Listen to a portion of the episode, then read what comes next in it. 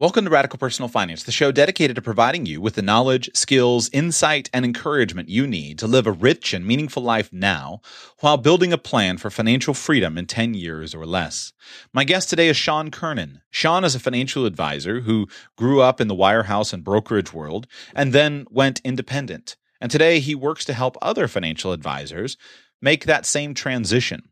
On today's show, we discuss the details of how to get your start in the financial advice business, and also some of the different practice models that you might choose to pursue.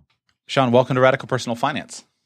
Thanks, Joshua. Glad to be here. It's a pleasure. We're going to have a financial advisor coffee today, a virtual cup of coffee together, and try to yeah. record it for the world. Um, you know, when I started Radical Personal Finance, I thought, well, what I'll do is I'll just spill the beans on the financial advisor industry uh, to the public. But I didn't expect a lot of people who are interested in finan- being the business of being financial advice really to listen to the show. But somehow um, I've attracted that type of audience of many people who are financial advisors listen, and many people who are uh, in, you know in other careers who are interested in becoming financial advisors. Uh, a lot of people have found the show. Uh, as a simple example, I got three emails last week from people saying, Hey, I'm in another career. I'm thinking about switching to become a financial advisor. What do you think? And so I want to serve this segment of the audience with some information, uh, which is why I decided to go ahead and invite you on the show. And we'll talk about your experience in the financial advice business and also a little bit of your new project of helping advisors go independent. So let's start, however, with give us your uh, your resume, so to speak. Where did you start in the financial advisor business, and what was your pathway through this this landscape that we all exist in? sure. Yeah, I'm happy to. Um, so I started. I was an army officer at a college. Um, I went to West Point, had a five year service commitment, but I always kind of knew that uh, long term career army officer was probably not what I was going to do. So I spent a lot of that time um, a lot of that five year commitment, um, kind of sorting through different partic- potential career paths. Um, I think one thing I love about listening to you, Joshua, is your sort of strategic thinking long term, and I, I like to think I've tried to do that. And so that five years, you know, there wasn't much flexibility compared to the average 22 to 27 year old, but I did have uh, the opportunity to spend that time thinking about what I wanted to be when I grew up. And most of the jobs that I talked to people about honestly bored me to tears. They they just didn't sound interesting to me. And I always had an interest in personal finance, had read a lot, studied a lot, uh, found it interesting. Um, and so I kind of settled on that uh, between that interest and then the, as you I think described in a recent episode, the entrepreneurial nature, even when you're an employee advisor or agent, you you really are. No one is usually paying you much to just show up at some point. if they were, I never found them. yeah, I always had to produce it, to get paid. it's it's like is this too good to be true? Well, no. The catch is it's hard, and that's you know we'll get into that, and you touched on it pretty well in, in that recent episode. But um, so I looked at different options. I interviewed with what then was called American Express Financial Advisors. They one thing that appealed to me is they said after a few years you can basically have your own kind of franchise, and they had a, obviously a brand name that people knew. And I was living in Denver at the time, um, serving at a small Air Force base. I was a personnel guy for an Army intelligence unit on an Air Force base. So I got to live in I got to live in Denver. So that's not a bad gig for an Army officer. No. Uh, especially someone looking to transition to the civilian world. So I went to a, a West Point and uh, a Service Academy grads networking group almost every Tuesday morning. Um, so, anyways, I, I heard about them. I think from a fellow uh, uh West Point grad, and that appealed to me. So I interviewed. And they said, "Yeah, we'll hire you." Um, of course, I thought that was a big deal, and as you well know, it's to some degree if you if you can talk and chew gum, at least back then, you could probably get an offer. Um, you know, the chewing gum was optional. You just had to be able to talk. exactly. Um, and so I uh, I accept. I was about to accept. My wife wisely said, "Hey, shouldn't you at least talk to one other company?" And uh, you know, she doesn't have a huge interest in what I do all the time, but man, when when she weighs in, it's it's gold like that was. So I said, yeah, that's probably a good idea. So I um I, I was telling this story to a, another guy, and he said, "You know, I think Edward Jones or A.G. Edwards or one of those, they do this, give you your own office right away." So I looked it up, and sure enough, Edward Jones did. So that was even better than waiting two or three years. So anyhow, I got hired by them and ended up moving back to the Dallas Fort Worth area where I'm from and got into it in the spring of 2002, so 14 years ago now. So you started and, with Edward Jones in Dallas. Yes. You bet. Okay, so uh-huh. I want to I want to probe on that because I'm always fascinated with the Edward Jones model. They cut their teeth on kind of serving the small town rural community. Is that accurate? Yeah, very much how they they grew the kind of the that was the business model for sure. And then they moved into the large metro areas, but but they had uh, they had as I understood it, they had started serving that underserved demographic out, out in out in the country. Yeah, it was very much a uh, the, what would you call it, the blue ocean strategy back in the. I think it was you know the story that I remember from being there and inculcated in the culture and the stories. In the early '80s, they only had about 300 brokers, as they would have called them, or advisors, um, and and there was a managing partner that came in and said, you know, we that was a big debate. I think internally it was, do we try this in the in the at least the suburbs of the big cities? But in Texas, which is a big place, I want to say the first two offices are two of the ones that have been around the longest were in places called Greenville, which is about an hour east of Dallas, uh, and then Big Spring out in West Texas. So not very big places. And uh, so I was in a suburb of Dallas, actually, where I grew up or where I went to high school and middle school. And um, yeah, it was it was not it was an interesting thing because when I started, I was like a lot of West Point types, you know, like you are very analytical, uh, detailed. Uh, it's I think the nature of being new at something you you want to over probably do your preparation in some ways mm-hmm. compared to what this business kind of calls for in terms of getting out there in front of people and kind of ask them to meet with you and and I, you did a good job describing you know when you're new you don't know anything especially when you're i was 26 27 uh, and I knew that was, you know, I knew what I didn't know to some degree, but it's still a challenge. Um, so I knocked on doors and talked to a lot of people, and you know, it, it worked better than I thought it would. And, and I think that's one lesson I take from that, and I hear in other other venues in other forms is, you know, if you if you just take action and make towards something, uh, you can always adjust course and and shift fire, so to speak. But just go somewhere, uh, and then you'll figure out if you're going the right direction. Hopefully. Mm-hmm. So I spent three years doing, uh, you know, building kind of the core of my practice there. Uh, try to do a good job, always looking out for the long term interest of my clients, um, even when that necessary, you know, when it was not necessarily uh, lucrative in the short run.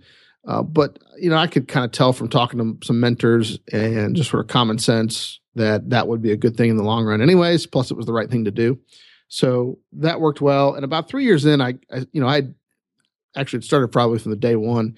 I would be knocking on doors, meeting people, uh, and and sure enough, I'd come across other advisors or managers or people had been in the business or recruiters for other firms. So I started to get curious and just kind of talk to them, and it's like, huh, that's interesting. There's other ways to do this business. I was fully sold that that the firm I was with was the best there was, and it, it did a great job for me. But I was didn't want to be overly closed minded, so you know, I'd, I'd make some contacts with people in the industry, just kind of network and learn more. And so I continued to do that. And um, one of the things that was a bit limiting from my perspective at the time was uh, Edward Jones didn't have any what we would call advisory platforms or fee based, where you you charge an, under assets under management instead of more of a commission based, transaction based compensation. Mm-hmm. So uh, this was in 2005. When I, so I ended up leaving uh, to go to Morgan Stanley in the middle of 2005, largely because of that that uh, kind of lack of capability. Now, why and, did you want the ability to charge fees as an advisor? Well, a couple different reasons. One, um, it just seemed simpler to me from uh, being on the same side of the table as the client. Uh, you know, there's definitely a, a, case to be made where purely cost wise, a commission based model, if you have a longer holding period, you know, you can do the math and say it's definitely can be cheaper for the client. Um, but in terms of where the incentives and and you know we all know people respond to incentives whether they want to admit it or not it's just human nature over time um, being able to as i tell clients now look i get paid to help you take care of the money not to move it around or to go get new money from from you or other people. So in in the hypothetical, you know, commission based world, if you stay in that, the only ways, only times you get compensated are when there's a there's a transaction, and that that's usually that's either moving around somebody's existing stuff, which there are always times, you know, sooner or later there's times you need to move things around.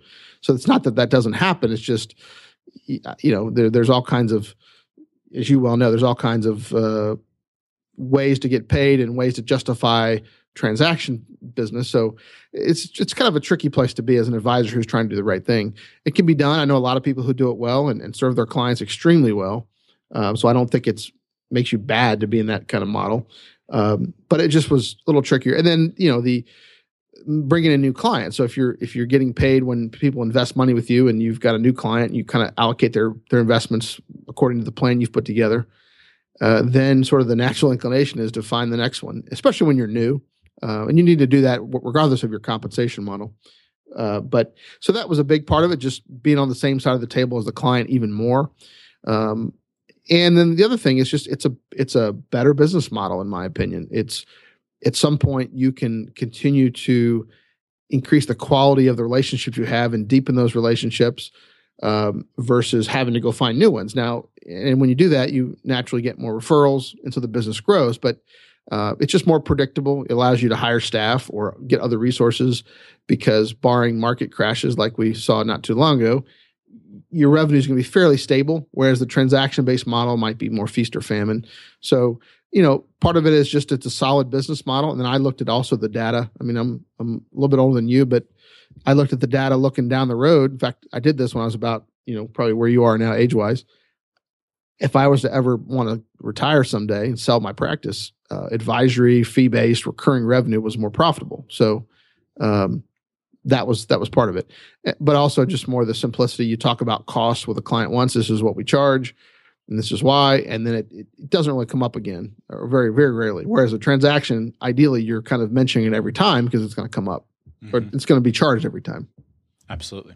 So you went to Morgan Stanley 2005 yeah so so that was you know very successful i was able to retain a lot of my relationships and sort of the, their asked the clients that came with me you know brought their accounts over and um, kind of just kind of made that transition over the next several years um, just in time for the market to to uh, have a slight dip of about 55% from peak just a, a, moderate correction. Yeah yeah so markets uh, markets can you know past performance is no guarantee of future results to say the least.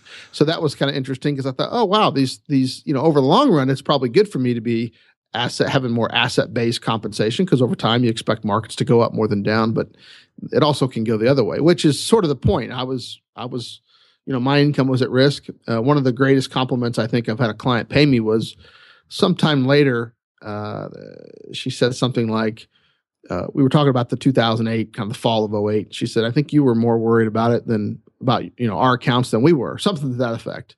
Because you have that you know you have that pressure and and you want to do the right thing for people but um you know uh, that was the first go around i've seen that and i don't know that i'll do much better next time but at least i'll have i can i'll be able to say i've seen it i've been there done that um, that, that was kind of an interesting time. So, anyways, I spent that time kind of converting to more recurring revenue. Morgan Stanley is a great place, great name. Uh, not as great maybe after 08, 09 with things that kind of all those firms went through. Um, but a lot of resources. When you say, hey, I'm going to Morgan Stanley, most people have heard of it. Um, but I kind of always knew, even before I made that change, I had I had the idea of independence in the back of my head, and um, the arrange terms of my arrangement with Morgan Stanley when I moved there was basically I had a five year deal, and I thought, well, if I don't like it, and I've been there, I've been there with the the army commitment, so you know I can stand on my head for for five years if I need to. And I don't want to make my clients move very often either. It's it's a painful or can be a painful or at least an annoying process for them to move their accounts and new account numbers, new statements, new online stuff, uh, new instructions, moving money in or taking money out. So, but after four years of that five years, I was I was kind of ready. The market had recovered off the bottom in, in 2009, and uh, I was kind of ready to to do my own thing and have the flexibility and freedom of of kind of crafting the practice the way I wanted to. Uh, and at a larger firm, that's just harder to do, um, a lot harder to say the least. So, so in 2009, I made the move to an independent, what you would call an independent broker dealer, basically a firm that looks and smells a lot like those other two. Uh, just I own the practice. Uh, you don't really have a boss, so to speak. You have compliance requirements for sure, the same similar requirements but you own the practice. You decide if and when to hire people. You decide if and when to get office space, what color your logo is, you know, what you call yourself, uh, those sorts of things within the within the sandbox of the the compliance world that, as I'm sure we'll talk about, continues to shrink. But um, it, has been phenomenal. I've enjoyed it. Uh, it's just been uh, I kind of September 3rd is the day, the my anniversary. I kind of think of that as my that's my July 4th. It's my Independence Day, so to speak. so it's it's been great for me and my family, and and I think um, I kind of get fired up about that. So that's why I started this other project that uh, to kind of talk more about it. So we'll talk about that in a second. Um, yep. Describe to me the nature of your firm, the type of clients you work with, the number of clients, that type. Just what what t- demographic do you serve sure. with your firm? You know, I think my my best clients, I would describe them as people who have done a good sh- job saving, and they they've already figured out that that you should spend less than you have coming in. So I'm not doing real hardcore budget coaching. They've got that down, and they've probably had it down for for many years. Um, you know, in our business, it's often the shortest route to build a business is to work with people near retirement or maybe early in retirement who who've already accumulated a lot of what they're going to accumulate. So I work with a lot of people who have worked for someone else, not all business owners. I know a lot of my colleagues, you know, that's the focus. But I have a lot of empl- you know former employees or employees that you know, have very s- relatively straightforward financial planning needs, retirement planning, insurance protection, college planning. Um, so they've accumulated some money, but not you know not always millions, maybe at least one but not always. Um, and between that, you know, their investments and Social Security from uh, maybe two spouses in a lot of cases, they can get what they need at, and be relatively comfortable. You know, sometime after they turn sixty in a lot of cases. Um, so they they it's not that they don't want to follow their investments, but a lot of my best clients they've kind of developed the trust over time after 10 or 12 or 14 years that you know we've done the hard work of describing to Sean what we want to happen, and we, um, you know, kind of we trust him to to guide us, and we'll ask questions, and as things change, we'll make sure we we're adjusting fire. But it's it's always about you know what do you what are they trying to accomplish? So you know, in in the in the industry, we might call that the mass affluent. So it's you know, I, I don't do a lot of the hourly consulting or you know X Y generation Y millennial type consulting just yet, but um, sort of the baby boomer retiree who who's got enough money, but not so much that they're they're still worried about their number one goal is not running out of money. Uh, right. So I was just going to I was just going to to categorize it. You're working with the mass affluent, ages 40 to 70, uh, a lot of married couples who have anywhere from you know half or three quarters of a million dollars up to you know two, three, four million dollars. Um, retired executives, retired school teacher, put a lot of money in a in a 401k, a couple some blue collar business owners. This kind of just mass affluent um, um, approach, right? Yes. Yeah, exactly. And, and, from your your background, you know that's it's a pretty plain vanilla. There's lots of us that do that, right? Right. So right. yeah. The good news is there's lots of us. Um, that is the good news, I think, because there's a lot of help out there. It's just sorting out who's who's who and finding that fit. But yeah, it, it's as I like to say, it's not rocket surgery. Right, right. Yeah, it's a great. I mean, that was exactly uh, the third, the the years three through six of my financial advisor work. That was uh, the target. That was exactly the, the, the business model. There's a a high, and the way I saw it is that was the those were the people that I could effectively serve. You get to a point in time of an of an amount of wealth. I don't know what the number is. Uh, um, is it five million?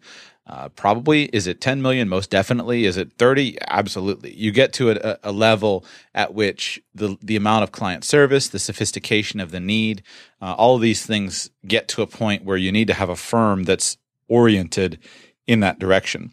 And exactly. You get to a point. I mean, if you're working with a with a client who has three hundred thousand dollars, unless that client is quite young and they're go- and they're aggressive savers, it's going to be difficult for somebody to practically be able to retire on small amounts of money.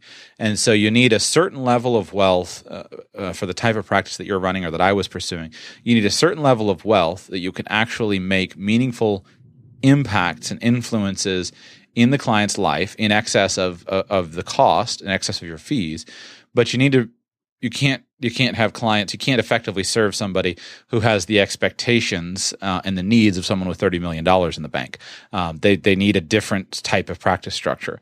So um, I always I felt like that what I just described was a place that I, I, enjoyed working with those people. There was enough diversity. I could really be a subject matter expert in the areas that were impactful to that, and uh, and enjoy a good working relationship with that type of client. Yeah, and a lot of them, as you as you I'm sure experience, it, they appreciate your help in most cases, right? Right. So right. they're not being. There's plenty of competition for the the folks with a million and a half in in their accounts. That, but a lot of them are regular folk, millionaire next door. And um, I love that interview you did with your former boss. you know, he might, you know, have grown out of that, but sort of the, they've, they don't picture themselves as, as wealthy, um, and they appreciate it and they, and they value your input. Um, which is which is nice to have it in a in a job. In the situation, the financial planning situation that the, this type of mass affluent um, client faces, is it's challenging. It's complex uh, when you're digging through all of the different things that influence them. It is challenging and complex for a layperson to figure out. And I believe the a good advisor can add a tremendous amount of value uh, in this area with Social Security consulting and uh, just all the different areas of financial planning. But it doesn't require highly intense, specialized knowledge like doing billion dollar estates does when you have to basically spend three years working on one financial plan if you're trying to do an estate plan. Uh, exactly. So we can effectively tool up through some credentialization and, and you know five ten years of study we can effectively tool up to be able to really effectively serve that client um, with experience, and that weeds out the vast majority of brand new financial advisors from our comp- com- competition because a, brand new someone who just got their license, they can't effectively do that type of planning without bringing in a, in a whole team. So it's it's a, I think it's a really beautiful type of practice model that has a lot of value for the client and a lot of value for the advisor. Yeah, it's it's um, it really is fun. I mean, I get fired up about retirement income planning, and like you said, I mean, I I have a lot fewer letters behind my name. I've got CFP, and, and that's the main one. But um, doing a retirement income plan for me, because I've done it a bunch, it's it's a blast. And and when you can show someone, here's where we're going to pull your income from, and or here's what I recommend, anyways. Here's you know here's how Social Security fits into that. Here's some claiming strategies, and they go, okay, good. You know, they they feel kind of that sense of relief. And it's it's great to, people have that relief. They've saved some money but it's like now what? I've got this pile of money but how do i how do i turn it into income? As one example and that's a common planning need um, and to you and me who've done it a bunch it's yeah it's it's not complicated but uh, that, that curse of knowledge is is pretty real uh, I'm like, oh yeah, this is obvious, and, and they're like blown away. right. It's it's not you can't get it from Money Magazine.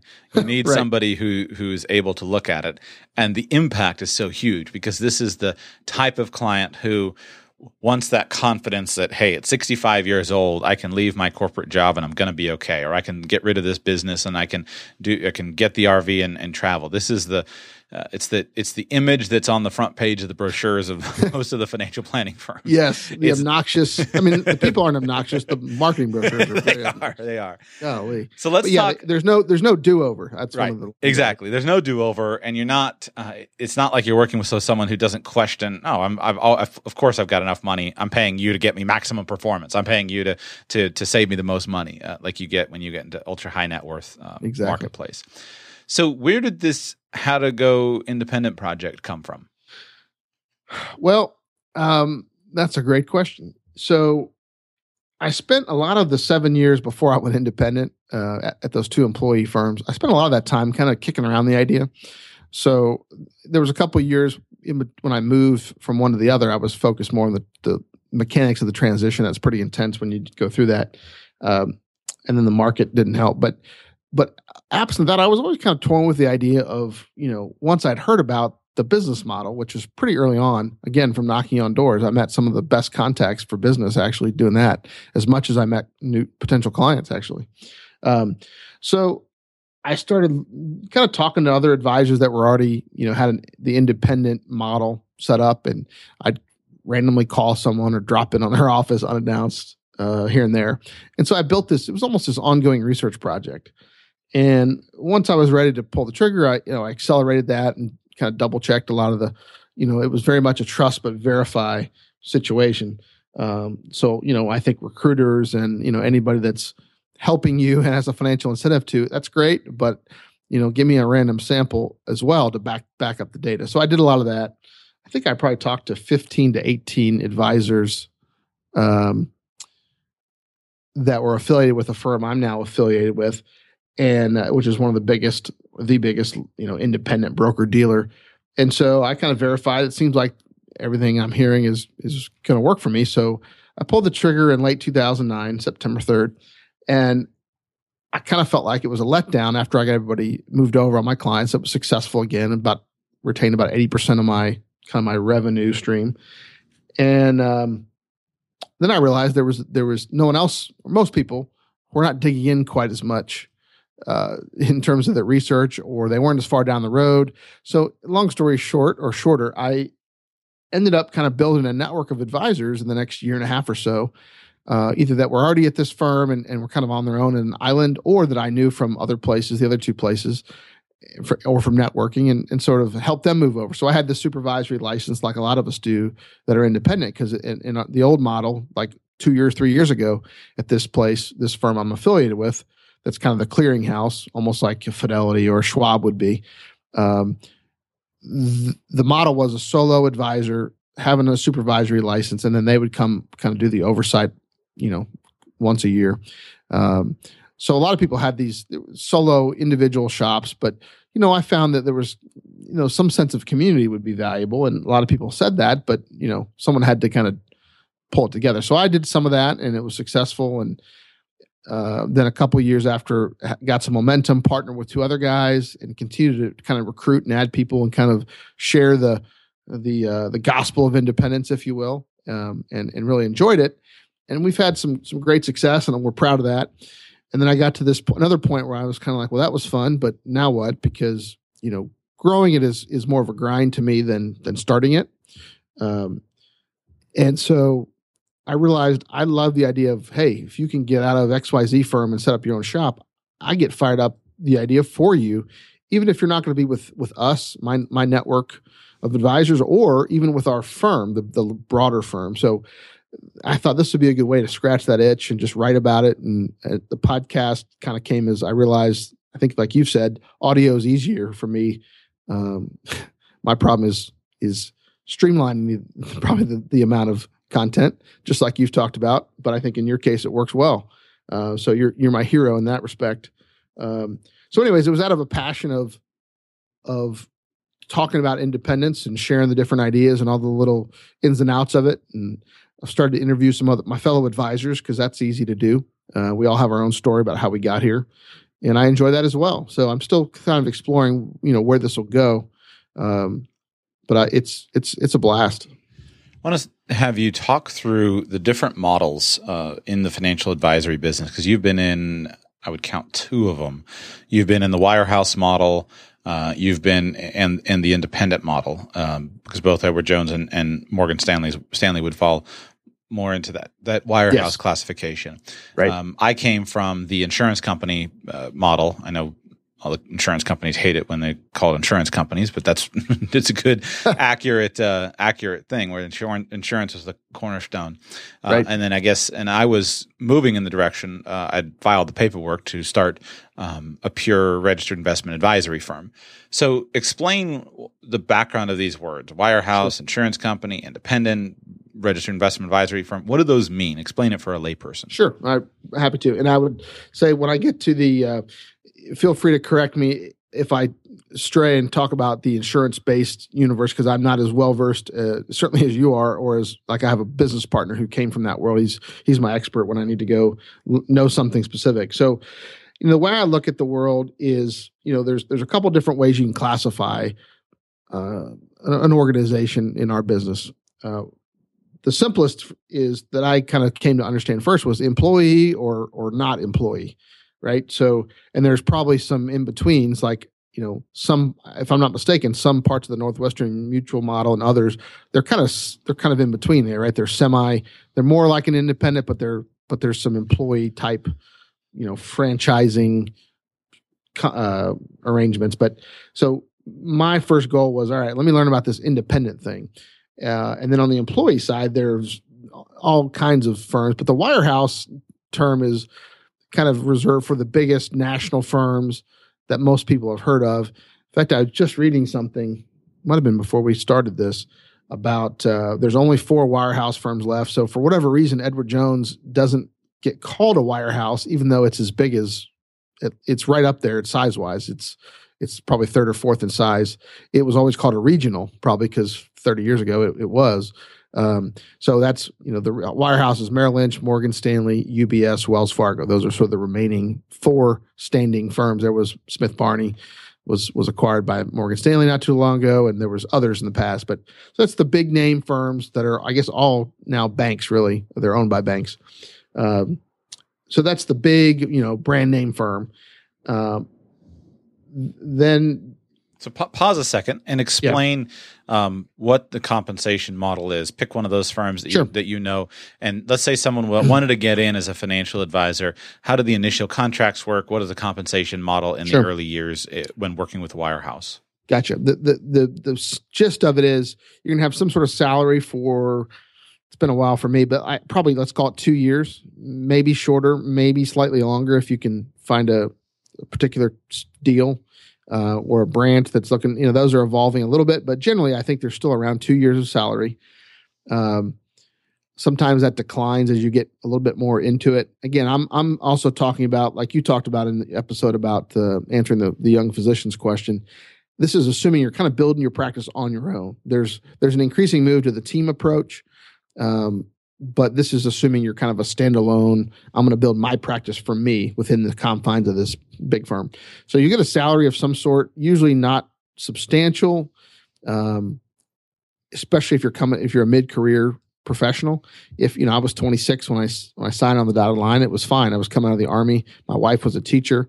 So uh, you know that it was it was fine for me to have at least some steady income. and start. by substantial, I'll say around here, my guess for friends that have gone through this, I would guess that depending on your qualifications, depending on your experience, um, because these are usually individually negotiated within a range, but I'd say you could negotiate anywhere from fifty to mm, call it ninety grand of salary. I had some friends that have started at seventy five with some of the wirehouses, things like that. Does that seem about yes? Like yeah, it is in Dallas probably, area? Yep, that's I think that's very reasonable. Probably that's that's a, little bit of an inflation adjustment from when I started, but you know, forget time flies and and prices do go up, and, and so yeah, that's that's a very reasonable range. And then depending on the situation, the higher this, like you would expect, the higher salary you may or may not get as much incentive comp. Uh, although usually there's always going to be some, just the nature of the beast. And to uh, and to clarify also, th- what that salary range, this is not me being recruited as a financial advisor with um, $100 million of assets under management and, and, and 300 clients. This Ooh. is this is me coming in and I'm saying, hey, please, I'd like a job. Uh, you're going to send me to school, allow me to get my Series 7. And basically, I need to look on paper. I need to look sharp. I've got a good academic ability. I need to demonstrate some proficiency with uh, people skills. I need to convince you that I'm going to be effective with sales. So I'm going to take some personality tests and uh, things like that. Uh, and then assuming that, uh, assuming that I've checked the boxes and you've checked the boxes, then with no clients and possibly even with no experience, although experience is always helpful in some in some regard, we can negotiate something where you're going to put me on a salary for the first couple of years to help me pay my rent while I go and build the actual business by bringing in new clients. Exactly. Yeah, starting pretty much from scratch. Uh, so it's not a bad gig when you, when you consider all that um, in terms of the the training, depending on the firm and the and the potential, you know, brand name you've got behind you and the resources. Uh, so it sounds, you know, it sounds pretty attractive. Uh, you've got me sold with that description. well, it's a big benefit, and and yeah. I'll, and and I'll, let me also talk a little bit about the team versus employee model, or excuse me, versus individual model in the uh, in the example I illustrated, I come to the wirehouse and I say, "Hey, listen, I want you guys to hire me. I'm attractive on paper, uh, and now you're putting behind me. We negotiate sixty thousand dollars starting salary for the first year. In the second year, I'm going to start to pick up income from my accounts, and so that's going to go down. And the third year, it's going to be all based upon my practice. Well, the benefits of this model is I can begin with a high degree of independence with regard what in what I do and my time don't there's no independence as far as not being able to work i've got but i'm going to be held accountable more for my results than being managed on a minute by minute basis and the reason why the wirehouses need to provide a salary and a base to get started is because the sales cycle of bringing in investment accounts and investment clients is much longer than the sales cycle, for example, where I started with insurance. Uh, it would be an unusual situation where I go out, I meet somebody. Hey, I'm a financial advisor. We do financial planning over the course of a, a few weeks, a month or two, uh, and then all of a sudden, just boom, they're ready to hand over um, and transfer in two million dollars of assets. Does it happen? It it can happen. but it's much more usual that in the nurturing of the relationship, which is the primary way that many people search for financial advisors, is that is is based upon the selling of the relationship. Um, it'd be much more usual for that process to take some time. So it's going to take a couple of years, a lot of prospecting work, a lot of knocking on doors, both literally, if you were working with Edward Jones, or proverbially speaking, metaphorically yep. speaking, uh, a lot of knocking on doors to build to, to start to build those relationships benefit is it's my business. And so if I can figure out how to make the connections to the people with the million dollar accounts, and if I can figure out how to nurture those relationships, this will be an extremely valuable, lucrative business for me. But during those first establishment period, I need to get uh, a salary. Uh, now, to contrast that with the team model, in the team model, I came in and I have no experience as a financial advisor. I don't have any licenses. I would agree to come and let's pretend Sean is here with a team. Sean has 20 years of experience. There's a he's a senior advisor. Uh, he's got a business partner with uh, 30 years of experience. Uh, so both of these um, uh, guys are working together.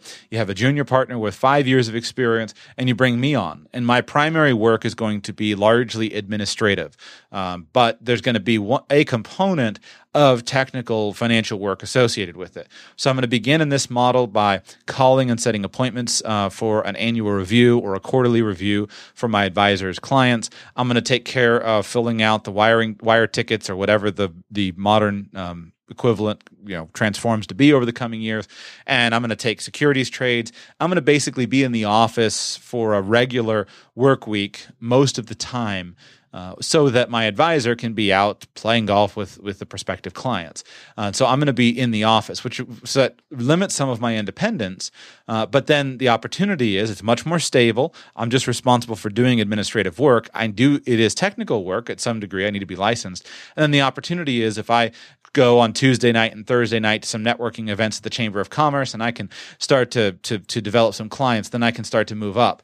Or if I can demonstrate my expertise and my ability to work with the firm's existing client base, then I can start to transition into that more out of the administrative function and more into the advisory function. So that would be an example of the team approach. A uh, little bit less risky with regard to the entrepreneurial requirement, but um, a little bit less autonomy because the firm is taking on the risk, not you, the advisor. Do you agree, Sean? Amen. Yeah. The um, the one thing about the wirehouse model is they have historically been notorious for that team approach, and it's uh, you know this new new younger person usually comes in with some sort of natural network of knowing people, their parents, friends, and family, whatever, and uh, the wirehouse will uh, the, the team will you know let this person add all these clients to the team and they're usually getting their top line revenue. And then uh, lo and behold if that runs out it sort of uh, well we don't need you anymore. And if that person leaves and doesn't stick around or, or in the business guess who keeps the clients? Right. So there's sort of that uh, you have to be real careful. But that was a very good description and sort of the, the pros and cons of each each approach within those systems yeah, that is definitely an allegation that can be lobbied sometimes fairly. Um, I think there have been very unethical advisors who've done that. They hire somebody just simply because of their access to a market and they know they're not going to make it. But hey, if they don't make it, then um, we'll keep all their clients. Uh, and then sometimes it's unfairly lobbied. Um, but it's something to be aware of. Uh, sure, it gives the, the it does give the it does give the hiring team a, a you know they they're getting value you know it's kind of a, it gives them an incentive to bring someone on and give them a chance right? So not everyone maybe is cut out for it or there's not a fit or whatever reason it's a tough tough business to get into. Right. Um, so that might that might be a, a consolation prize so right. to speak. And if you're starting as a new advisor as an as a as an employee with a salary there's going to be some specific very clear financial benchmarks uh, of a certain number of new accounts a certain number of assets brought into the firm. Uh, and if you don't hit those then there's going to be you're you're likely to um, either you either have to renegotiate your contract or you're going to be fired and out the door. Uh, so you've got a you've got about a two year runway ish where you've got to demonstrate your capability and your capacity with actual uh, actual data because the job that you're being hired for is to bring in new clients. It's new business um, in that situation. Uh, if you're going to get hired as a technical uh, technical consultant, then you're going to need to be hired in an either by the home office as some sort of, of, of technical consultant, or you would need to be hired by a large team specifically as a back office technical expert to work with the existing um, client base of that team. Exactly. Yeah, you want to be real clear on what the responsibilities are because those of us that have been around a while, we have kind of know there's instinctively there's business development responsibilities for for most advisors but uh, someone new looking new to come into the business i know from from seeing your audience questions and comments you know and i was this way a lot of us are interested in the technical work uh, and that's important and it certainly helps you grow the business but that's not most of the wirehouse firms in particular they're not looking for uh, expert CFPs when they come in. They want someone who can help help grow the grow their franchise. Right, and I see two two comparisons to to, to draw. First, um, this same thing happens in my observation. I'm not a lawyer, nor have I ever worked in a firm, but I've worked with a number of attorneys as clients, and this seems to be the same exact business practice that happens in the legal field is you, most people will be hired out of uh, most people will be hired out of law school as a as an associate attorney of some kind. But if you want to be on the partnership track, the way that you're going to prove your real value to the firm is partly through your legal knowledge and your legal expertise, but largely through your ability to bring in new revenue, your business development activities. And so to transition up from that staff attorney position into a partnership track, you need to be able to sell and bring in new clients. Now, that may be because of your international notoriety of practicing in a certain area where you're the technical expert, or it may be simply because you've built the connections in your town. But in that in that sense, it's exactly like the financial advisory business that the most valuable skill is always business development because you can hire the technical expertise done at a much lower rate than you can hire um, the business development. Now, the thing I see changing is the industry was largely influenced. It has had a large a lack of formal technical planning preparation. So I didn't have a degree in financial planning. I didn't have a financial certification. Sean, you had a degree from West Point, but you didn't have any um, expert experience in financial planning. That's changing now because as many colleges are um, having financial planning degree courses, uh, as college students are coming out in the same way that the accounting schools are expecting their students to sit for the CPA exam, um, even if they can't technically use the license, uh, they still need to be sitting for the exam very closely connected to their graduation the same thing is happening and that's one of the things i see is the model that we've described thus far isn't a very comfortable model for somebody who's already invested four years of their life into studying and developing some some financial planning knowledge. Uh, they're not that person who's studied for four years is not going to be comfortable, say, you know, with some senior partner who cut their teeth just pounding the phone on a thousand cold calls a day saying, listen, I don't care what you want. I don't care what you've got. You need to pick up the phone and do a thousand cold calls a day because that's what I did and it still works. It, it, it leads to a very uncomfortable uh, employment situation. And that's yeah, why definitely, many people definitely are leaving. A, definitely a culture shift. And that, I mean, I'm chuckling because obviously, as you know, that's exactly what happens or can happen. Uh, even if you're not necessarily a four year degree like you or me in the field, if you're a little more analytically focused early on, uh, you can certainly get some pushback from. Uh, I got to be careful because I'm getting me an old timer a little bit more now, but you know, this is what works. So right, right. this is what we're doing. Okay. So let's uh, let's switch, uh, and I'll do the uh, I'll do the insurance model quickly because I think this is the valuable information, and then you will talk about, and I'll give, hand it over to you on the independent broker dealer uh, okay, and the registered investment advisory firm. So you could talk about how these entry points into the business can work in different functions. So in the insurance model, the difference is uh, with, for example, when I joined, and I joined Northwestern Mutual, um, I was not paid a salary. Now, to make a distinction, um, technically under the Northwestern Mutual model and under other some other insurance companies as well, uh, for tax purposes, you're labeled as what's called a statutory employee. So this is a unique little wrinkle where you're not paid a guaranteed salary. Rather, you're paid on commission but you're classified as a statutory employee. You don't get overtime, you don't get anything else. You just get a statutory employee. And what that permits the insurance company to do is to offer group benefits. It offers, it, it permits the insurance company to uh, pay, they pay half of your, they pay the employer portion of your employment taxes, uh, but you still file your uh, taxes on a Schedule C. So it's a unique little function, uh, a unique little wrinkle, and it has benefits for both. That's only with regard to insurance business. Uh, if you are building an investment practice, that will be come to you separately under a an independent contractor. Um, uh, 1099 uh, relationship as well. And then if you're so for example, when I was with Northwestern Mutual, I would receive uh, actually would file three Schedule Cs every year. I'd file a Schedule C for my insurance business with Northwestern Mutual because that was where my uh, that was where my uh, the bulk of my compensation was, and I was a statutory employee there. I would also file a separate Schedule C for all of my 1099 income from all of the other companies that I sold insurance for. So I, you know, licensed and registered with I don't know 15 other companies, depending on which company had a better product for a situation. Uh, and then I would file a third Schedule C for my investment business, and that was all uh, as a separate relationship. So you wind up with this weird amal, you know, weird construct of of different entities with the insurance companies. The benefit that the big insurance companies have is by starting with insurance, you can get paid upfront commissions. And so the sales cycle for an insurance company is much shorter, for, for insurance business, is much shorter than investment business. You might not buy from me on a, you might not on the third time we visited together, uh, where I'm a fresh faced, you know, 23 year old kid when I started, you might not immediately transfer over a million dollars of assets into my stewardship.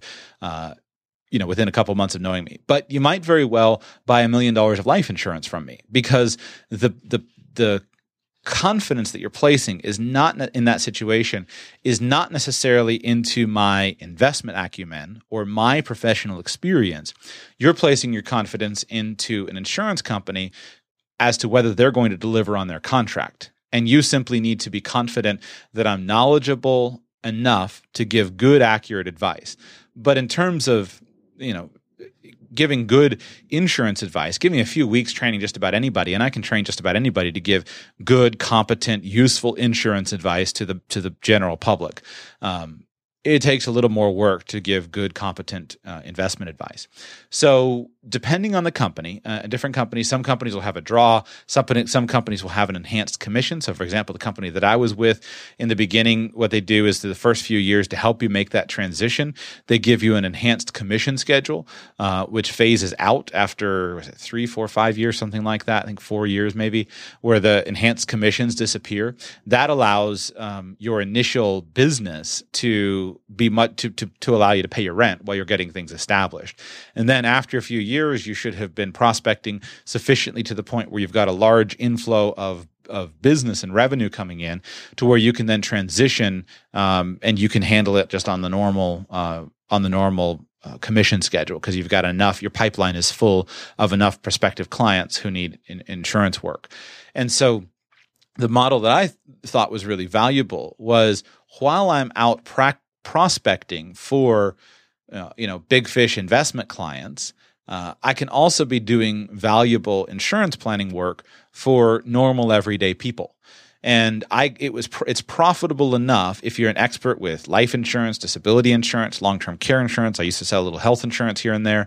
Um, it's valuable enough for me to sit at a kitchen table with uh, you know a teacher and um, an electrician who have a household income of $100,000 and they have you know she's got $100,000 in in her 403b and he's got $100,000 in a 401k at work.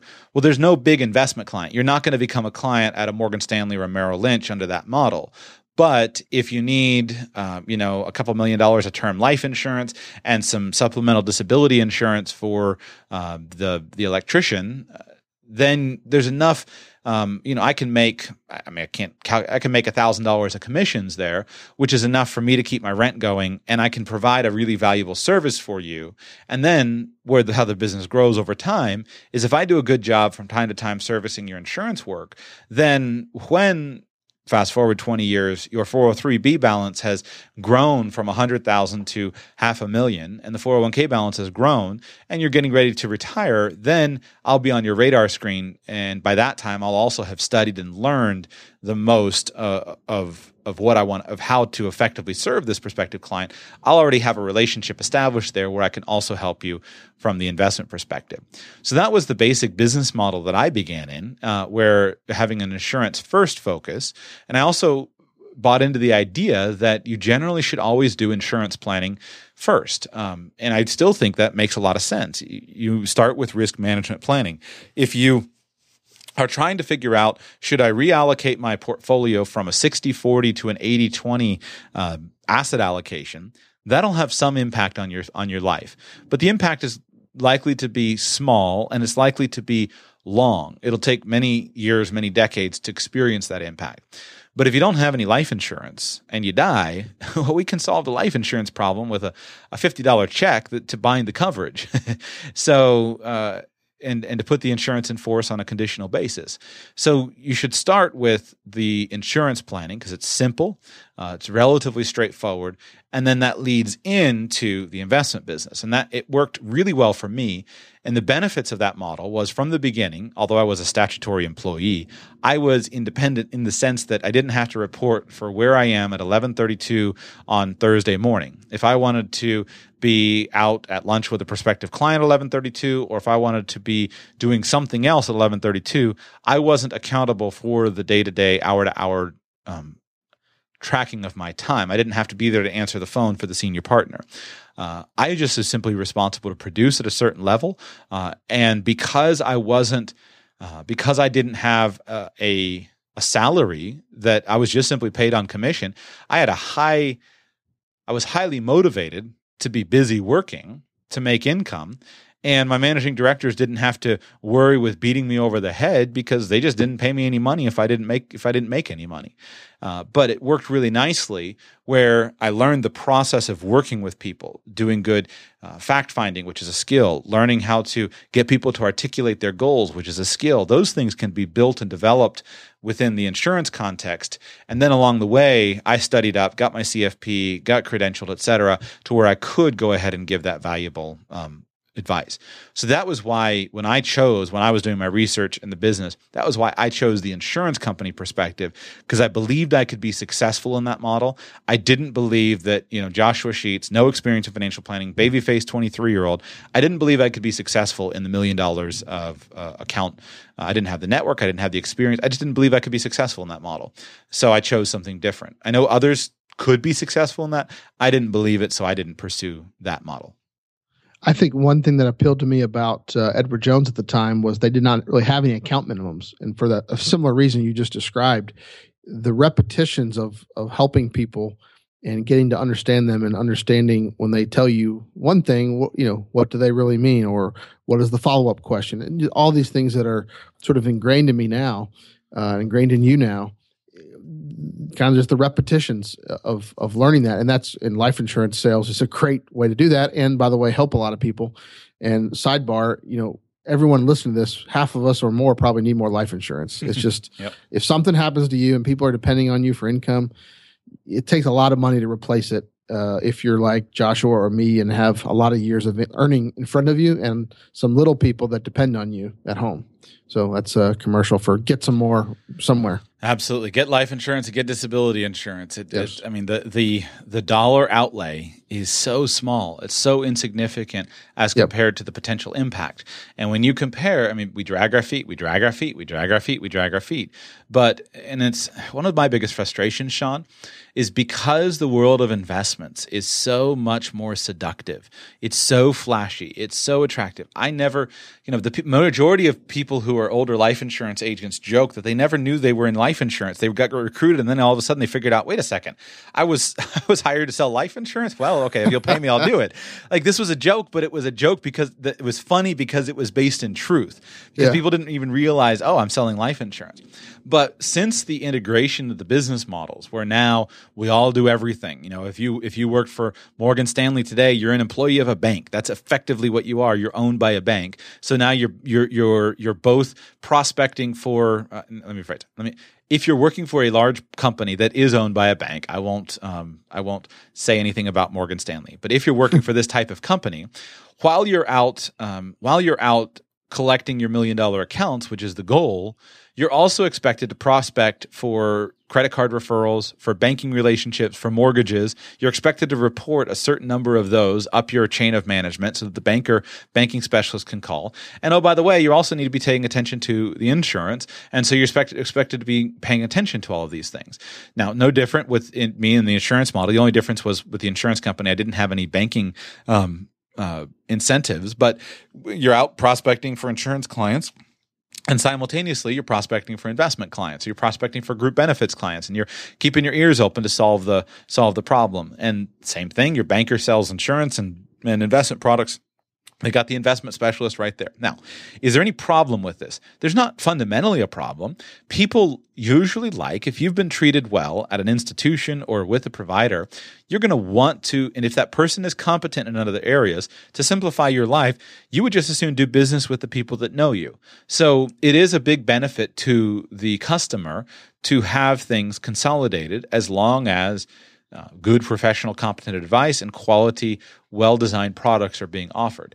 So it's not a it's not a bad thing but the bad thing from the perspective of the provider is is who i think gets short shrift in the whole thing is the insurance agent. And my observation is that many people who come the route you've come, Sean, who are financial advisors, they lose they, they either number one, they never developed an expertise in insurance, for example, I had a friend of mine who was with a large wirehouse for many years, started independent, went to a wirehouse, is now back independent. Um, but he said, you know, I never could sell disability insurance. Well, I became an expert at selling disability insurance because I had to.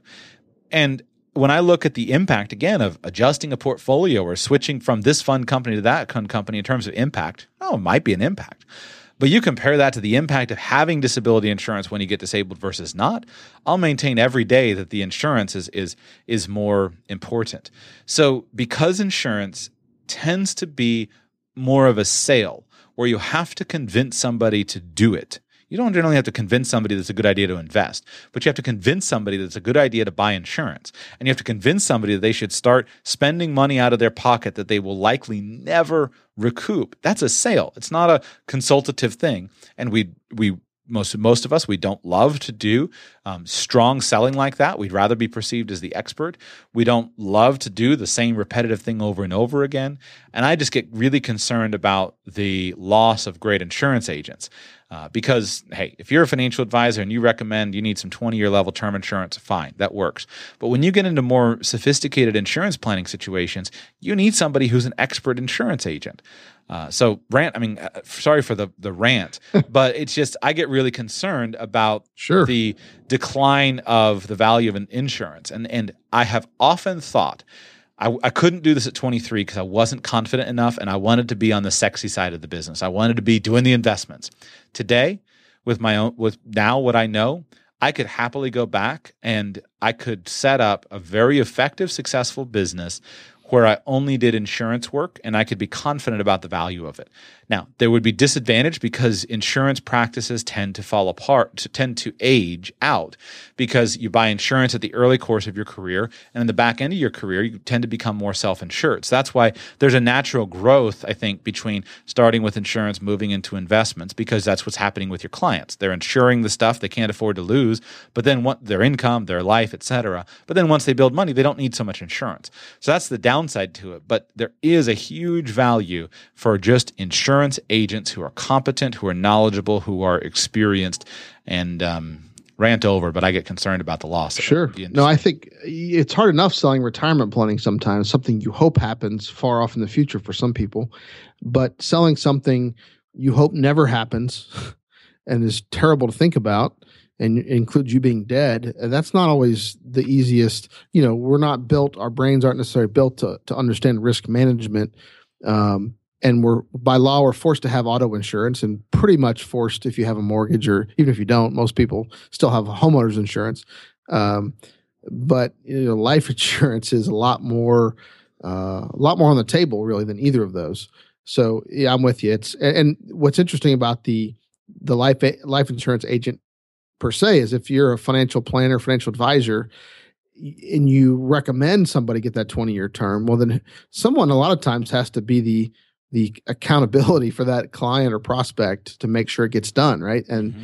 when you have a commission incentive compensation that's how you get paid you're you're more likely to help them do what they they know is right so that's that's where i think the this whole trend where commissions are a bad thing i'm summarizing and uh, asterisk disclaimer there but you know that's a little bit slippery because a lot of you know fee only advisors they don't do life they don't take commissions including for life insurance so mm-hmm. therefore they don't have the incentive and sometimes incentives are a very good thing. So i'm with you on that. So let's talk about that after you go ahead and explain ria and independent model like you're involved sure. with. Sure. So you know the the independent world so to speak if you're looking as i was for six or seven years at the different options uh, you know the, there's two main channels that i'm kind of really familiar with and i'll speak on. Uh, one would be what you would call the independent broker dealer space. So again, the, like the firm I'm affiliated with right now, uh, looks and smells in terms of what we can offer a lot like the other two firms I, I worked for. Um, you know, same compliance or similar compliance, same regulators, uh, same uh, SIPC coverage, these different fail safes that are in place. Um, a lot of the same, same regulatory environment. Um, and the, the bro- word broker dealer comes from I think back you know they still do but the one I'm affiliated with really doesn't do this so it's kind of a misnomer but you know the the, the big wirehouse firms also had an investment banking division and trading arm so that's what got them in trouble in the 2008 crash. Uh, trading on their own account so to speak so you know the firms who are gone now you know leveraged up their balance sheet 30 to 1 or more and uh, you know it doesn't take much to go wrong at 30 to 1 leverage to to go to zero. So um, so that's the kind of the tradi- what I would call, and I'm familiar with the more traditional firm. Um, you can offer both advisory or fee based options. In other words, we charge assets by, on an assets under management basis. Um, so if your account goes up, we we get paid more. If it goes down, we don't make quite as much. So we're kind of on the same side of the table. Uh, and you know you're going to pay somewhere in the neighborhood of usually one to one and a half percent of assets under management you know, that's usually the that's probably the eighty percent range there for most most people. Um, and then you also have what what it, some people will call a more pure form of independence, the RIA, the Registered Investment Advisor firm. So the difference there is on the the broker dealer side, uh, you can do, and, and, again, this gets Joshua, you know, that's more complicated than you'd think is possible, but uh, the the well, I'll, come back to that that part of it. The RIA is you only have the advisory model. You only have the assets under management. You do not have any commissions involved. So it's very simple, very clean from that perspective. Um, a lot of the if if you were to start from scratch, I think most people would gravitate toward this model because of that. Uh, the regulatory environment's a little bit simpler, not necessarily because there's less going on, but I think because now these these laws were written in 1934 and 1940 are the most current laws, really, that for the most part, the framework that these these these entities are regulated by. So keep that in mind. The the registered investment advisor, the I the RIA, it's just a little bit simpler. You're regulated by the SEC, whereas the the broker dealer world is regulated by something called FINRA, uh, Financial Industry Regulatory Authority. But also there's some oversight from the SEC. So there's a lot of a lot of cops on the beat. Um, interesting. Uh, there's some, you know, the the RIA has a uh, a higher standard of care in terms of legality, um, which is often something that that folks that say that's the only way to go would point to. Interestingly, from a you know exception to prove the rule, uh, Bernie Madoff, for example, all the all the bad stuff he did was was on the RIA side because no one was the regulators obviously weren't doing what they were supposed to. Um, he did have he had both kinds of business, but all the all this basically stealing of money was happening on the RIA side. So you have uh, that said, you have a fiduciary responsibility uh, on the RIA side, where there's a a more cryptic suitability requirement on the uh, broker dealer side, although they're both quite cryptic when it comes down to it. So um, I'm not sure that's probably beyond the scope of our conversation. But then to complicate things, you can also have what what I am involved in is a hybrid model. In other words, you have a I have a broker dealer affiliation, and I, along with two partners, have a, a, our own RIA. So you know we have the ability to do life insurance as an example through you know through the broker dealer or other outside investment or insurance companies. Uh, we can do college planning through a 529, which for whatever reason typically are not they're harder to do on the advisory accounts. Uh, and there's there's one off situations where a you know account that's not going to be traded much, somebody that's owned you know grandma stock for a long time. Uh, they're not really going to trade it, so we probably aren't going to charge an, an asset based fee. So we might have a brokerage account, and that's where even someone who's really ad- adamant about the the fee based advisory world being the best way to go. Uh, sometimes there are times when it's just more convenient if you're going to serve the needs of of your clients to have both options. So so those are the big big channels. Um, now the RIA space has grown extremely quickly lately. I think that's where most of the the new business goes to. Again, a lot of like a lot of industries, if you have legacy costs and structures and just pure inertia involved, you know you're going to have the old way but new entrants are going to look at the that way and go, "Why would I do it that way?" That's that's crazy. So there's a lot more flexibility. Uh, if you were going to have a, a, a, media presence like Joshua you talked about recently, or uh, it's a lot easier to do on the RIA side. For whatever reason, there's less regulation in terms of as less regulations. Maybe the wrong wrong wrong way to say it, but if as long as you don't talk about specific more products, common sense regulation, put it that go. way. Yeah. It, it, for now, yeah, for now. Yeah. yeah. which will I'll ask you about the fiduciary stuff at the end. But so those are the main channels, and then you know within these within those models you can have a you know i have a couple employees that work for me. So in the independent world you know each firm then you know each owner of the firm or owners obviously is going to develop their practice. There's plenty of solos with no assistant. There's lots of you know what you would call an ensemble practice with four or five or ten partners that have built an empire and have a nice team of, of people that to serve their clients and, and help them achieve their goals. Um, so within those, then you have the you know various firm structures, but the main difference is in those models, I or people in my kind of model can create those structures how they see fit. We can set up the compensation, uh, we can develop the partnership agreements, uh, we develop the vision for the business. Very little of that in the wirehouse. Yeah, you can create a team, but I mean, you're not. There's not a lot of elbow room um, same thing I think goes for insurance companies based on what you said, Joshua, and what I what I understand otherwise. Just not a lot of movement. So the, the independent world in general, there are different ways to go about it. Um, if you're starting from scratch or you're starting a side business, the RIA, if you just want to get pay uh, fee for service, more of a consulting arrangements, an RIA is a very straightforward way to do that. Whereas the broker dealer is not. It's it's it, it's it's a harder way to get there, but you can offer a, you know more stuff. Uh, it, I guess is the best way to simplify it. Yeah, and these words, by the way, if any listener is confused about the words, you have a good reason to be. Um, yeah. Those of us who are advisors are often confused about the word. I was a yes. financial advisor for a very I don't remember how long before I finally understood that fee only was not referring to the fact that somebody only charged hourly fees.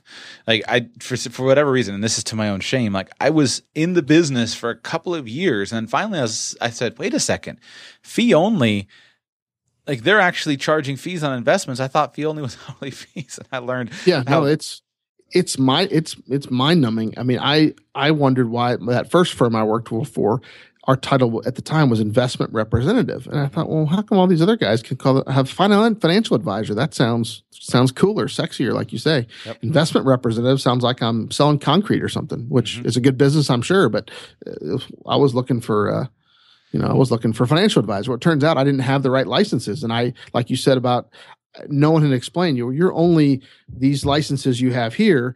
They're really just security salespeople license. Mm-hmm. You're not legally supposed to give advice. Right. I'm going, huh? Wait a minute. Right. What?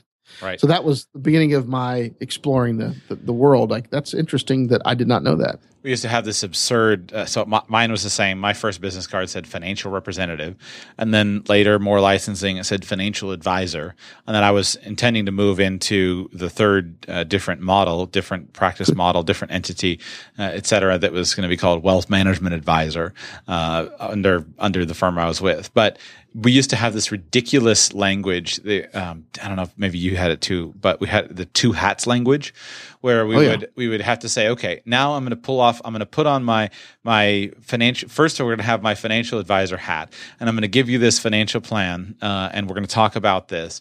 And okay, now at this point at time, I'm going to put on my salesperson hat and I'm going to sell you this insurance policy, but I'm doing this under the context of being a salesperson and selling you an insurance policy as a financial advisor.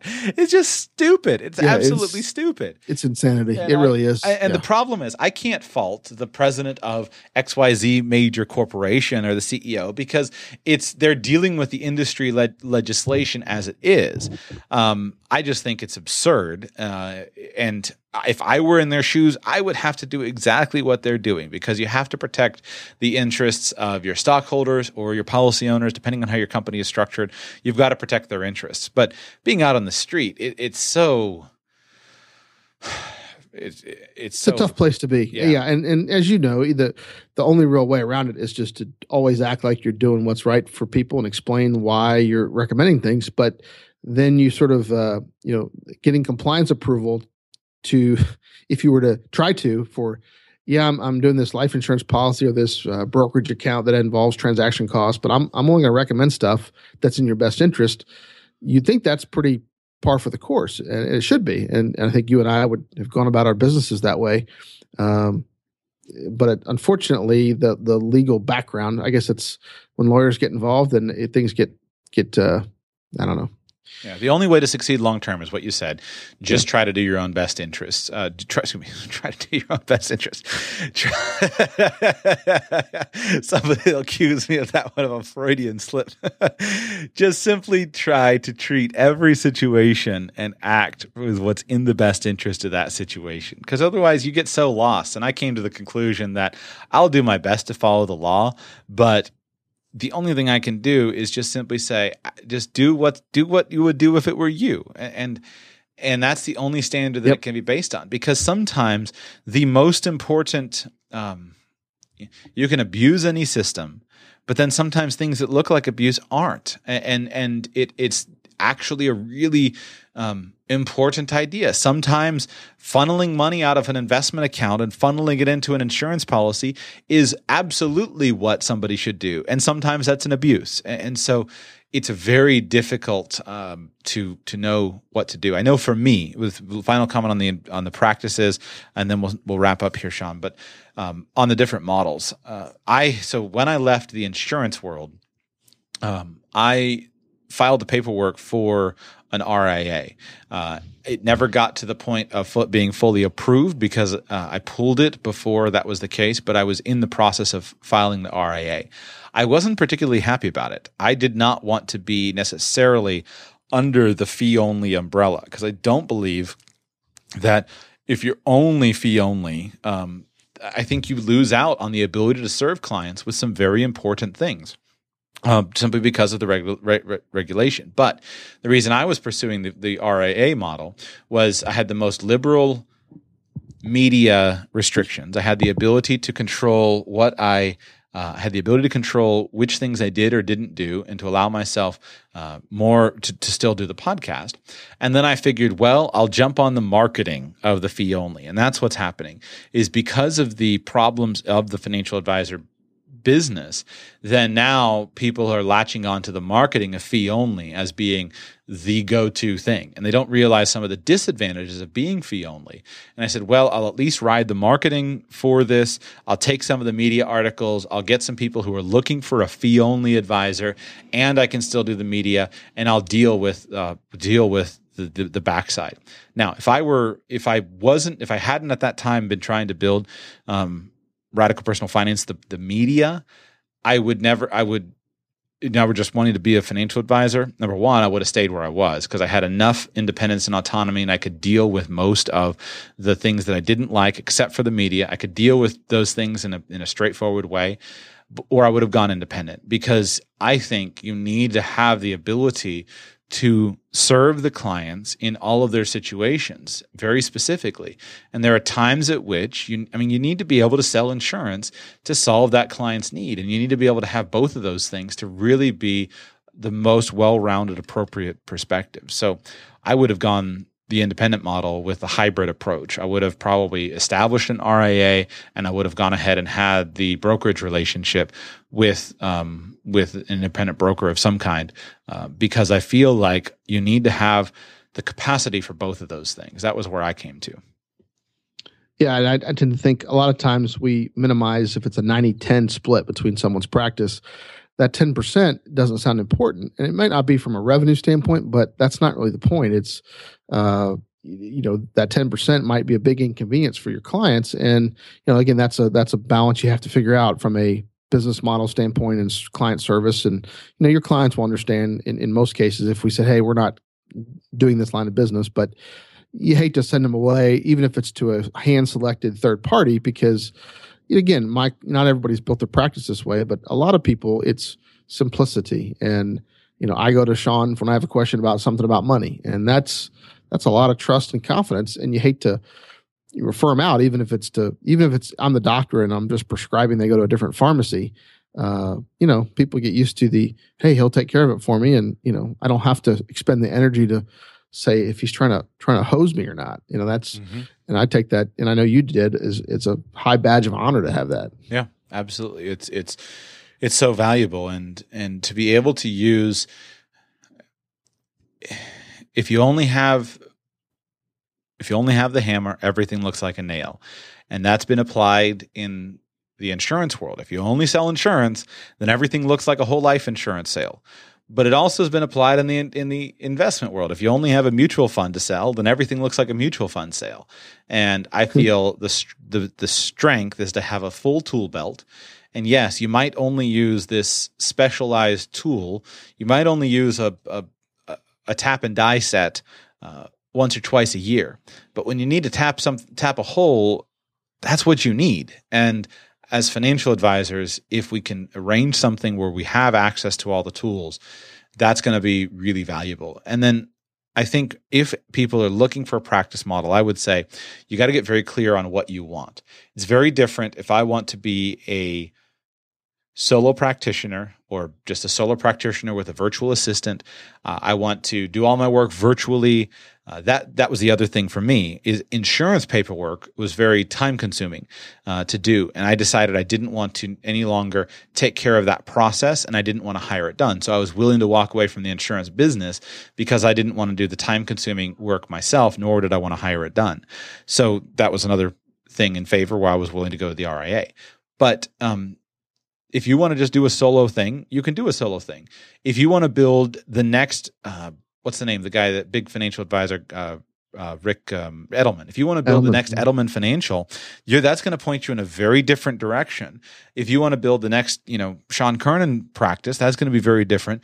You've got to build these things. You've got to first get clear on the vision, and then the appropriate structure will reveal itself. If you want to just do hourly based planning, um, where people pay you a f- strict hourly fee for advice, you don't sell any products you need an RIA. It's very simple. Uh, so once you get clear on, as with anything, on the outcome, then the means will um, will get there. So Sean, um, you've got the website howtogoindependent.com. You're writing some on this, trying to help advisors have some knowledge. You're doing a podcast there. Um, anything else that you'd like to share as we start to wrap up before I ask you the final question for today?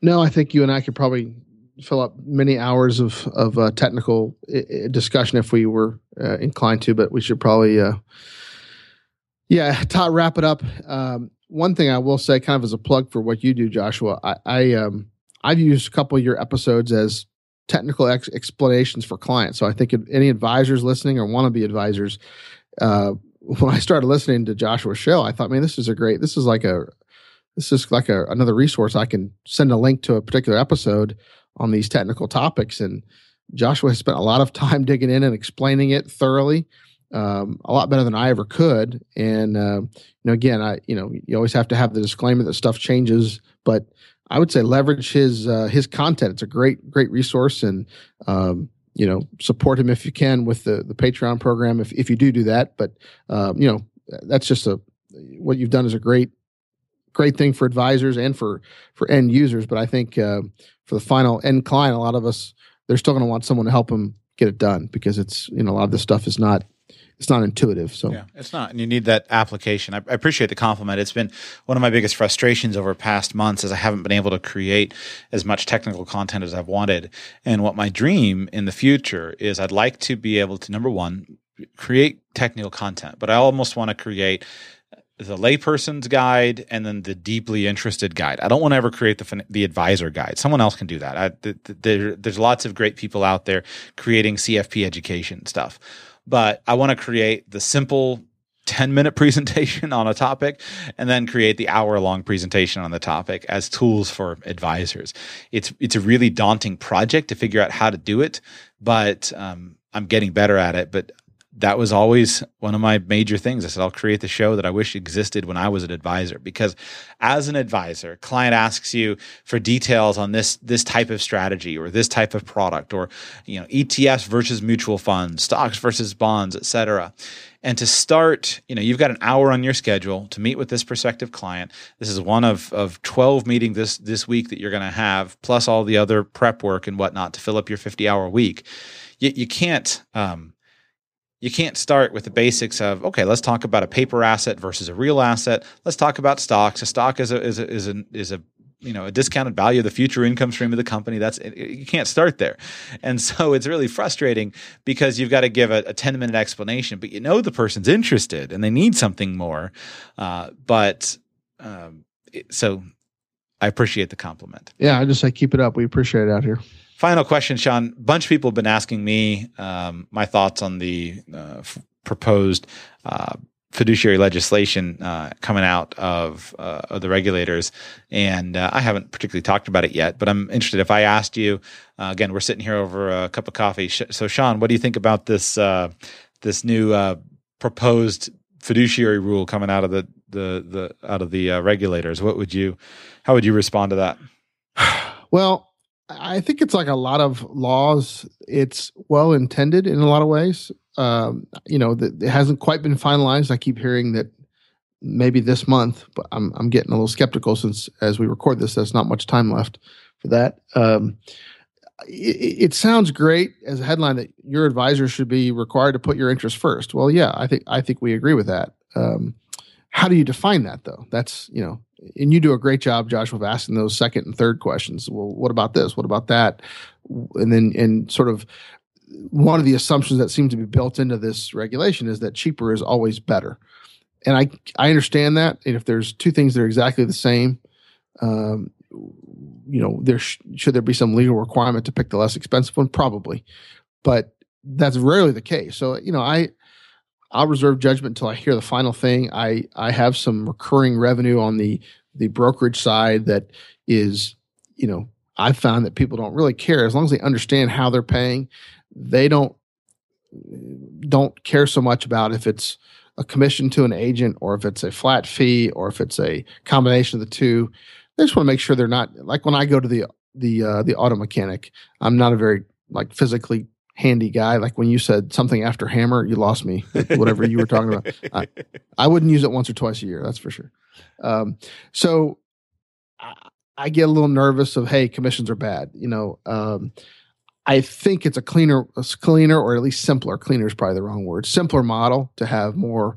Hey, it's assets under management. But again, uh, I was listening to a, a highly respected uh, firm on a pod, uh, web webinar recently, and they said, well, we don't do commission stuff just because we're worried about, you know, if that, even if it's the right thing, we'll refer it out. So, you know, if we, if we did it ourselves, there might be a temptation to use it more often than, you know, to justify it. And I'm thinking, well, yeah, but look at this incentive this way. If you're getting paid on assets under management and you have the opportunity to refer to some product that's, you know, like you said, it, it the, the media say, "Oh gosh, a fixed annuity could never be the right thing." Well, sometimes people want security, and there's there's reasons something like that would fit. And if you don't refer it out, you could be accused of having the incentive to keep the money in house, right? So you don't. It's hard to get rid of conflicts of interest completely. We're all human. Um, so I, I think you just have to be very careful about these proclamations that this particular approach is the answer. Um, that that it's what makes me nervous. I, I think it's probably a good thing in the in the end because it'll weed out some of the stuff that's from my perspective pretty clearly used because it pays a high commission. Mm-hmm. Um, yep. And so, in fact, I've thought about some of those vehicles that I've used from time to time. There might be a competitive advantage if some of those people get weeded out. In other words, they don't use them as often. All of a sudden, they don't think they're as great. Um, the the idea of levelized compensation makes sense. Hey, I'm you know I get paid one percent a year regardless of what you do or where. Um, but but nothing's perfect. There's no there's no perfect model. Uh, you know the the only unconflicted advice would be to give it for free and and uh, that doesn't work very well. That business model doesn't doesn't go over very well. I'll so. attest to that. it is yeah. a it is giving all your advice away for free is a a way to dramatically underperform your capacity. at least people don't complain about that, right, Joshua? You'd be surprised. No, you no. would be surprised was, at what my email inbox looks like. I was chuckling at your email about I've said all these disclaimers, but yet like people, well, what about this and this and that? Well, yeah, that's why I said simplifying assumptions, people. No, I um, mm. so I I, uh, I I commend you for taking all the arrows and slings and uh, so yeah that's it's it's it makes sense. I mean it's a it's on the face of it it's very simple. We're going to get rid of this conflicted advice, but it's funny when you say uh, people are losing all this money in their retirement accounts to bad advice and conflicted advice. When that's it's like you're missing the point. People, the point is you need to save more money. That's usually the point. So great advice, like you said about allocation, it doesn't work if you don't sock away enough money. Right. So my clients are not well off. The ones that are that are really well off, not because of me. I'm helping them stay that way, and hopefully I'm improving their life. But they they saved money. They they spent less than they earned, or they had a business. They created the wealth. I'm helping them take care of it and, and helping them worry less. But you know, it's just funny to me that we're going to worry about you know a few basis points here and there is going to be the the the, the solving you know going to solve all our retirement problems in this country and or in the world for that matter. Uh, and that's just not the problem. So um, I understand it. Again, to me, it, it's a little bit like a problem in search of a, sol- a solution in search of a problem.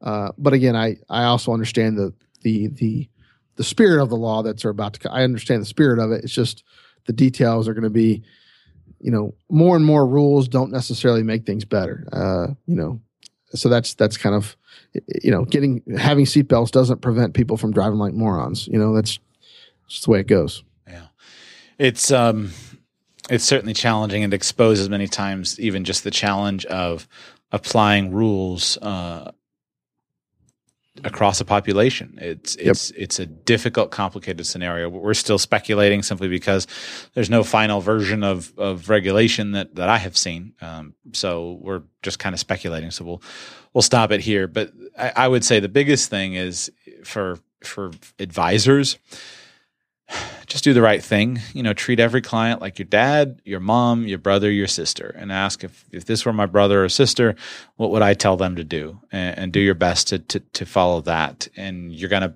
it's gonna help you to make the right decision. Assuming uh, you have good family relationships. There we go. okay, so you're exactly right. Good yeah. catch. favorite um, sibling. Yeah. The other thing I would say for listeners, for consumers, for people who are hiring advisors, um, number one, you've got to test the mettle of the advisor. Now, you're never going to get it perfect. Um, we're we're not infallible judges of human character. We I don't know anyone who has that capacity, but I think you can sense the warning signs sometimes and just look for look for the heart, uh, uh, uh look for somebody's heart, uh, and then ask lots of questions and the reality is there's no question that you can't ask a financial advisor. Sean, have you in your career have how many times have you been asked by somebody how much money you're going to make on a particular transaction? Sure. Oh, yeah. But how, how, many times has it happened? Oh, not not not very many. Yeah, for sure. I would yeah. say you know a handful or a few handfuls. Yeah.